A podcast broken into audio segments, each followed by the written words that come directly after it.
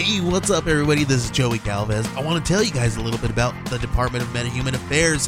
This one is a story about a team led by a retired sidekick, two felons, a failed actor from Broadway, and a reprogrammed cyborg. But their first mission is to stop the criminals who have robbed a bank, and they will have to set the world at ease. You're going to get 180 pages of entertainment action packed awesomeness right here in the first six issues in a collected hardcover volume one. All you got to do is head on over to Kickstarter.com and type in the Department of Metahuman Affairs or DMA and check it out right now.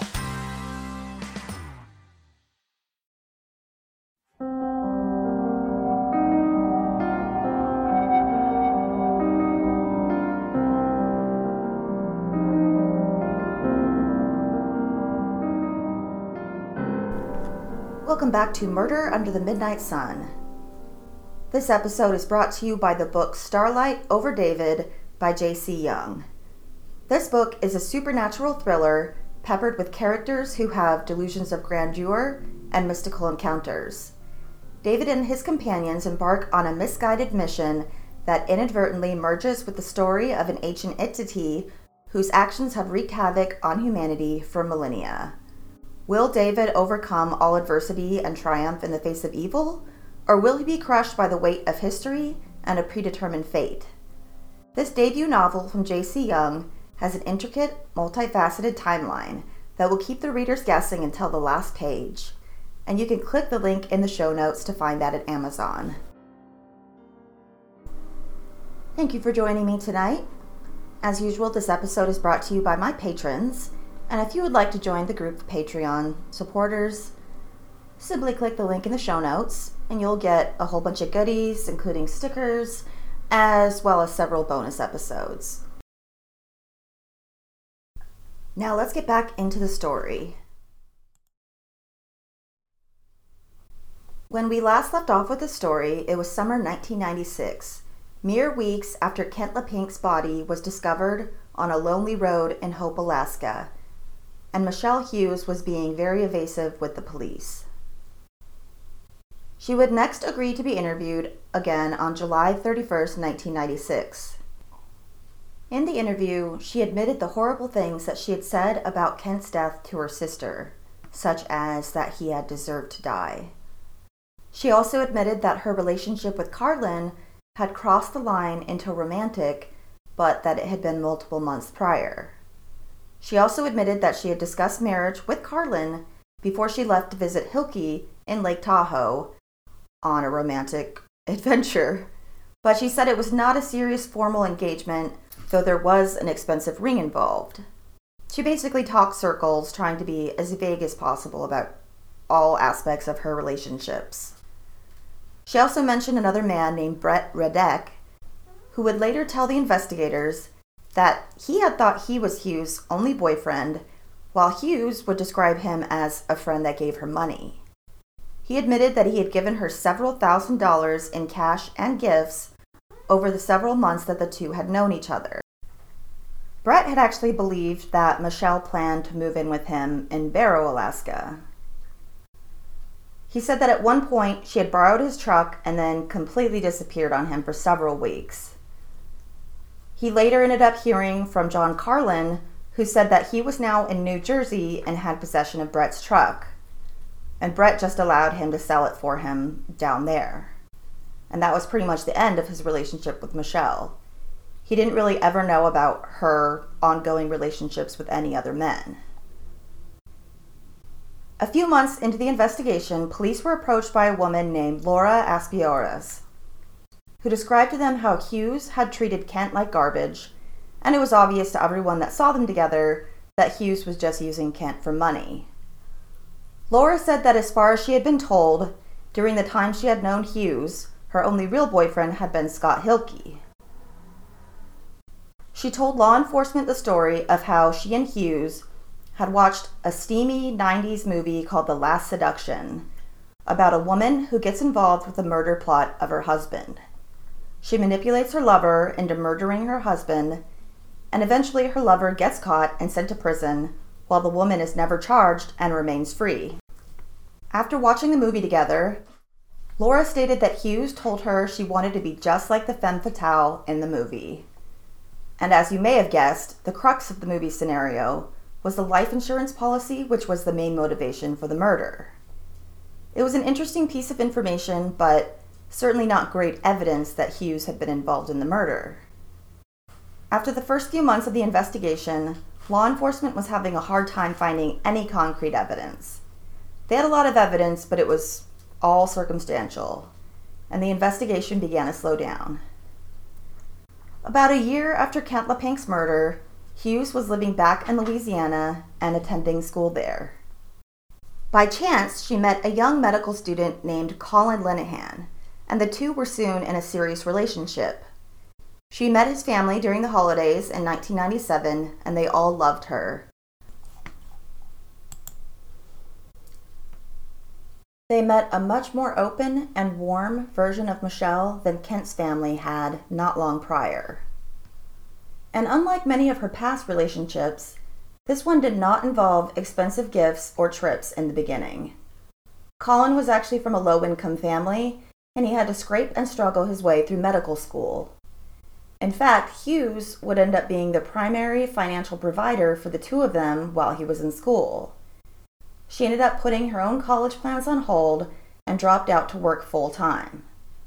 The two ended up getting married May 31st, 1998, and in 1999 they had a baby girl. During these years, she occasionally kept in touch with some of her former flings, mostly by sending them wedding and birth announcements but nearly every guy she had been involved with in Alaska had grown to realize over time how much she had manipulated them, and most of them did not care to see her exciting family news. However, one of them would soon pop up out of the woodwork. One day, a few years into their marriage, John Carlin showed up to see Dr. Linehan. He said he'd been having medical issues, and when he learned that Hughes had married a doctor, he had driven down from New Jersey just to see him. He had the thought that if Hughes had married him, then he must be a really good doctor. He wasn't exactly the smartest smartest in the class. While Colin Linehan would later state that Michelle had told him everything about her life in Alaska when they got together, she had apparently omitted some aspects because before Carlin showed up in his office, he had never so much as heard his name mentioned. However, not much came out of the encounter, other than perhaps Colin learning about yet another of his wife's former flings. After spending his residency at a hospital in Maryland, Colin, who was also in the military, was sent to work at a military hospital in Olympia, Washington. It was perfect for the growing family because it was close to his mother, father, and extended family. And Hughes was finally able to go back to school and she would follow her BA up with a master's degree in public administration. Once they got settled into their new community, Hughes quickly became known as a big sweetheart and a supermom, ushering her daughter to various activities and serving on the PTA, as well as volunteering at a soup kitchen and a suicide hotline. Hmm. Possible murderer volunteering at a suicide hotline in Washington. Where have I heard that story before? It was as if she was trying to distance herself from her past life as much as physically and emotionally possible. She had become the perfect mother to an adorable daughter and the perfect wife to a well to do doctor living the upper middle class dream life. A few years into their dream life in Washington, Colin was deployed to Iraq for over a year. Little did the family know that while they were undergoing a stressful period in their marriage caused by his deployment, back in Alaska, wheels were being put in motion that were going to affect their lives even more drastically. Captain Randy Crawford and investigator Jim Stogsdill were two of the main law enforcement officers that had decided to get together and create a cold case unit. It would consist of four investigators and would attack outstanding murder cases. One of their main cases I actually previously discussed, which was the murder of Sophie Sergie. And if you haven't listened to that episode, I highly recommend it.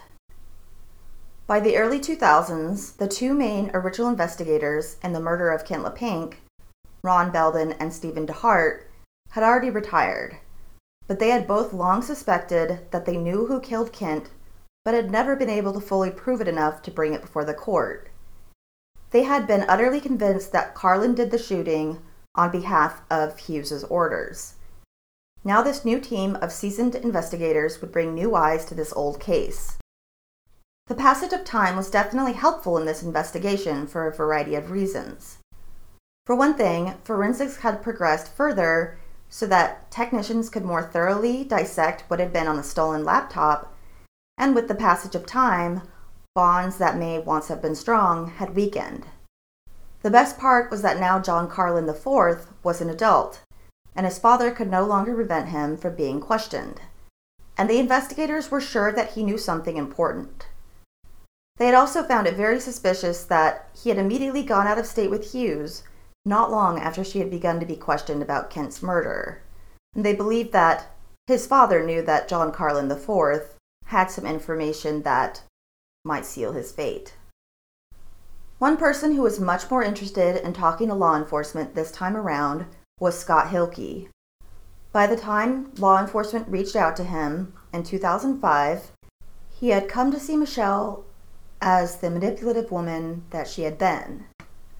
When he had been dating her in the 90s originally, he had thought that he was her true boyfriend that she really cared for, and the other men were just schmucks that she manipulated. But over time, he had realized that he was just another schmuck that she used for money he now had no kind words to say about her. Not that it had stopped him from sleeping with her over the years, despite having gotten married. He admitted that even though he'd been married for several years by then, as had Hughes, they had actually met up around 2004 to hook up somewhere in Washington. Over the course of the next few months, they had met up in various places to hook up, and this continued until Scott's wife found out and Hughes had even once brought her young daughter along when she met up with Scott at a hotel. It was a testament to her character, or lack thereof, but Hilke did not have any concrete knowledge about the murder, though he admitted that over the years he had come to suspect that Hughes was involved. When they were able to track down John Carlin IV, they found out that he had actually gone to stay with Hughes in Washington starting in 2003 for nearly a year while her husband was deployed. He had eventually left when the two had a falling out, but during the time that he stayed there, he recalled that Hughes had a few regular male visitors that he was fairly certain she was sleeping with.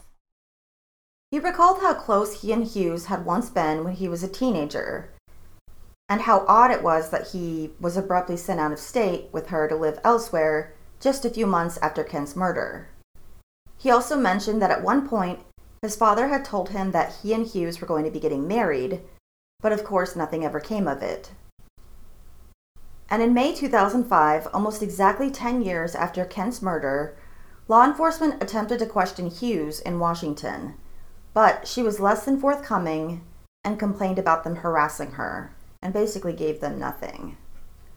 But by the end of 2005, a grand jury had convened to discuss whether or not to indict Hughes on murder charges. While Hughes and her family knew that the wheels of justice were in motion up in Alaska, they still tried to live their lives as normally as possible, though Hughes did hire a lawyer. And by the time the grand jury was out, they had decided to file charges against Carlin and Hughes for Kent's death. Hughes was actually tipped off by a journalist calling her that an indictment was in motion, and through her lawyer, she made a statement that she would surrender peacefully when the time came.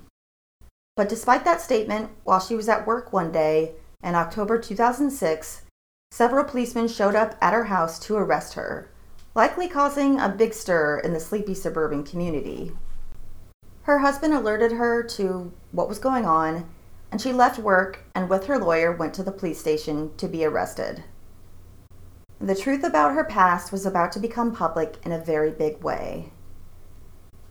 The details of her many relationships and engagements quickly became headline news all over the country, and she was branded with the decidedly non politically correct nickname of the killer stripper. Along with photos and stories from her time in Alaska, Kent's letter from Beyond the Grave was reprinted in newspapers throughout the country. Tabloid, tabloid journalists had a field day with the story, and everyone that knew Hughes in her current life were beyond shocked. But her husband continued to stand by her throughout. He refused to believe that she had ever been the manipulative temptress described in media coverage of her. Kent's family, on the other hand, was just overwhelmed at the news of the arrest, and they were overjoyed that they might finally receive some justice for their lost son. On October 13th, Hughes finally appeared in court in Alaska for the first time, and she pled not guilty in front of a packed courthouse. The prosecutor who would be trying her case was Pat Gullufsen, an Alaska institution who had worked in Alaska law since the late 70s. Hughes sat in jail for a few days until her, her bail was lowered from 500,000 down to 100,000 so she could bail out. She was allowed to return to her house in Washington, but was under house arrest. Meanwhile, John Carlin had also been arrested and extradited to Alaska. He was unable to make bail and would sit in jail until his trial. He and his lawyers were optimistic that he would be found not guilty, and he continued to tell anyone that would listen that this was the case. They also demanded that he receive, receive the speedy trial that he had a right to. They were that optimistic based on lack of concrete physical evidence. Carlin would get the speedy trial that he desired, and it commenced March 12, 2007, in Anchorage. It was a huge story, attracting media from all over the US, including both Dateline and 48 Hours. While this was basically the opening act before the really big trial, journalists could not get enough of the story, and the whole thing was splashed across newspapers and tabloids everywhere for months.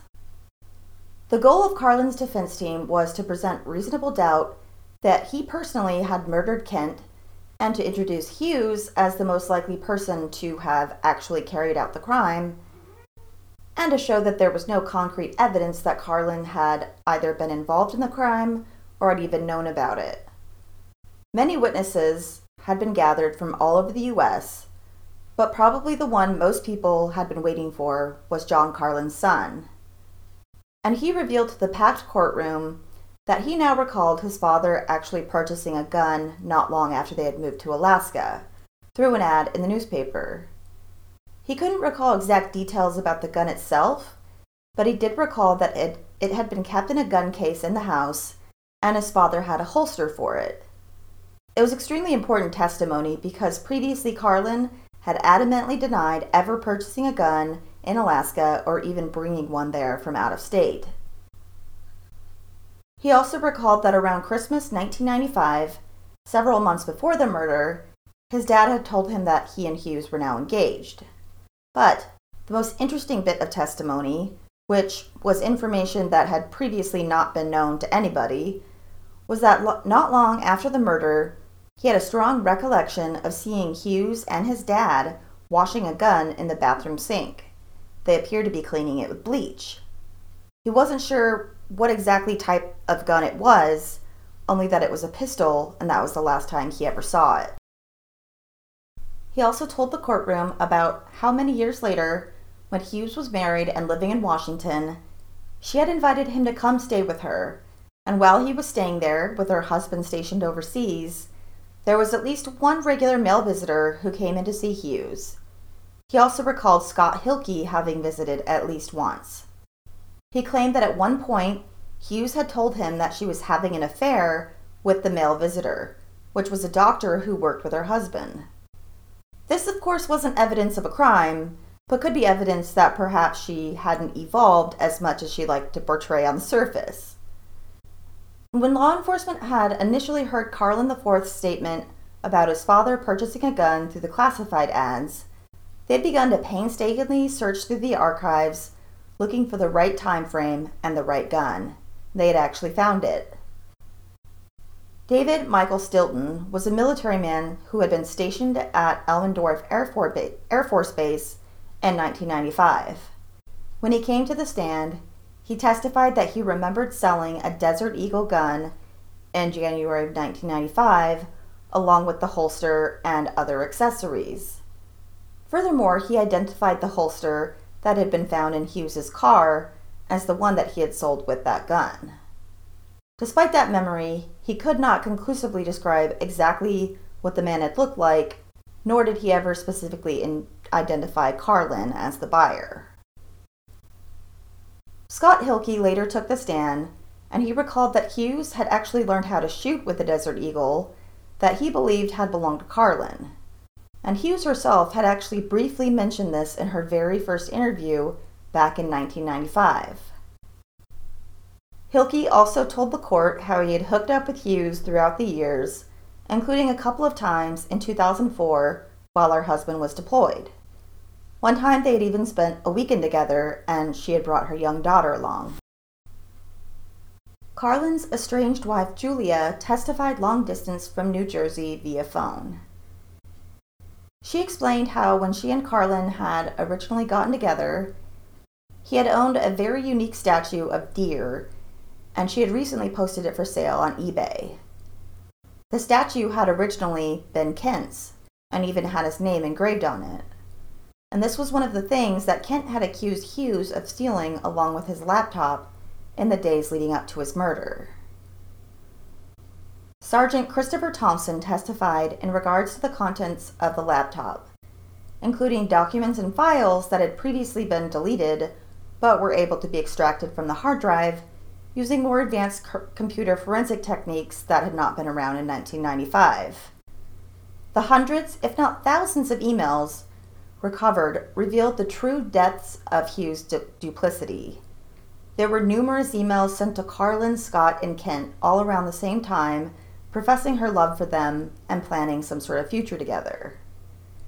And in some emails between Hughes and Carlin closer to Kent's murder, there were many insinuations of an upcoming plan that was going to make their lives easier, as well as discussion of countries that did not have extradition treaties with the US. The prosecution's goal was to not only make it obvious that Carlin had committed this murder, but also leave the door open to include Hughes as being a strong participant in the planning of the murder for when her trial came around. The defense argued that not only had Hughes been the sole participant of the murder, but that Carlin would not want to try to help her get that million dollar life insurance policy because without her reliance on him and his money, she likely would not have stayed with him. They also admitted that while Carlin may have helped Hughes dispose of evidence after the fact, he had not been involved in the planning or execution of the murder, which meant that he should not be charged as aiding and abetting. They also decided to just sort of throw out Scott Hilke and John Carlin IV as other possible alternative suspects. They were basically just grasping at straws. The two week long trial wrapped up on a Friday, and after two days of deliberation on Tuesday, the jury announced they had a verdict, and Carlin was found guilty on all charges. He was sent back to prison to await his sentencing. Hughes's trial would start several months later on September 27, 2007. There weren't many huge differences between the two trials as far as witnesses went, but one big difference was that Hughes' sister Melissa, though she had testified at Carlin's trial, declined to testify again at Hughes' trial. Both Scott Hilke and Laura Aspiotta talked about the movie The Last Seduction and Michelle's fascination with it. And the prosecution actually wanted to show the movie to the jurors, but the judge would not allow it. The prosecution for both trials agreed that Carlin had been the gunman. But of course, in Hughes's trial, the prosecution was also trying to prove that she had been the main manipulator behind the scenes. But Hughes's main defensive argument was that while she may have been a shitty person in her 20s, it did not make her a killer. And they argued that all the evidence was circumstantial and any witnesses that painted Hughes as a killer were just lying. And another strange argument that they threw out was that John Carlin had killed Kent for homophobic reasons because Kent had come on to them. It was this weird underlying thing throughout the whole case, alluding to Kent being possibly bisexual or gay, but it really had no bearing on the case as a whole. When the jury finally went out at the end of Michelle's trial, they spent only about 20 hours over the course of a few days deliberating before announcing a verdict. It was October 22, 2007, slightly over a year since she had been arrested. And when the verdict was announced, she was found guilty of first degree murder. She was allowed to say goodbye to her family before being taken into custody to await sentencing. Carlin's sentencing was in January 2008, and he was given the maximum penalty of 99 years. Though, as it would turn out, he would end up serving quite a lot less. Hughes' sentencing was in March 2008 and lasted two days, and included Hughes herself speaking to the judge begging for leniency. But he stated that he believed she was just as guilty as Carlin and therefore sentenced her to 99 years as well. But not long after her sentencing, Hughes hired new lawyers to immediately launch an appeal. Meanwhile, not that long into his sentence, Carlin was actually found dead in October 2008 while behind bars at the Spring Creek Correctional Facility in Seward, Alaska. It was determined that he had actually been beaten to death, but his murder officially remains unsolved to this day. Then there's the big twist. Almost exactly two years after she went to prison, in February 2010, Hughes's appeal made it to the courts. Her appellate lawyers had argued that the judge should not have allowed testimony about the last seduction or Kent's letter to his parents to be discussed in open court. Surprisingly, the court agreed with the appeal and her sentence was overturned. Initially, it was stated that Alaska would be putting her on trial again, but in 2012, it was announced conclusively that there would be no second trial and the murder indictment was dismissed entirely and she was free to go, much like the heroine in her favorite movie. So she got to go back to her supermom life in Washington and Meanwhile, Kent's family likely still searches for answers and hopes for justice. But I'm interested in what you guys think. Do you think that an innocent woman ended up spending a couple of years in prison for a crime she didn't commit? Or do you think that the actual manipulator behind the whole murder scheme is walking free today? I would love to hear from you on this. I know how I feel, and you may have guessed, but, you know, I will happily argue about it with you if you like. well, that's the story of Michelle Hughes Linehan. And we will see you next week or sometime in the next few weeks with something new. Good night.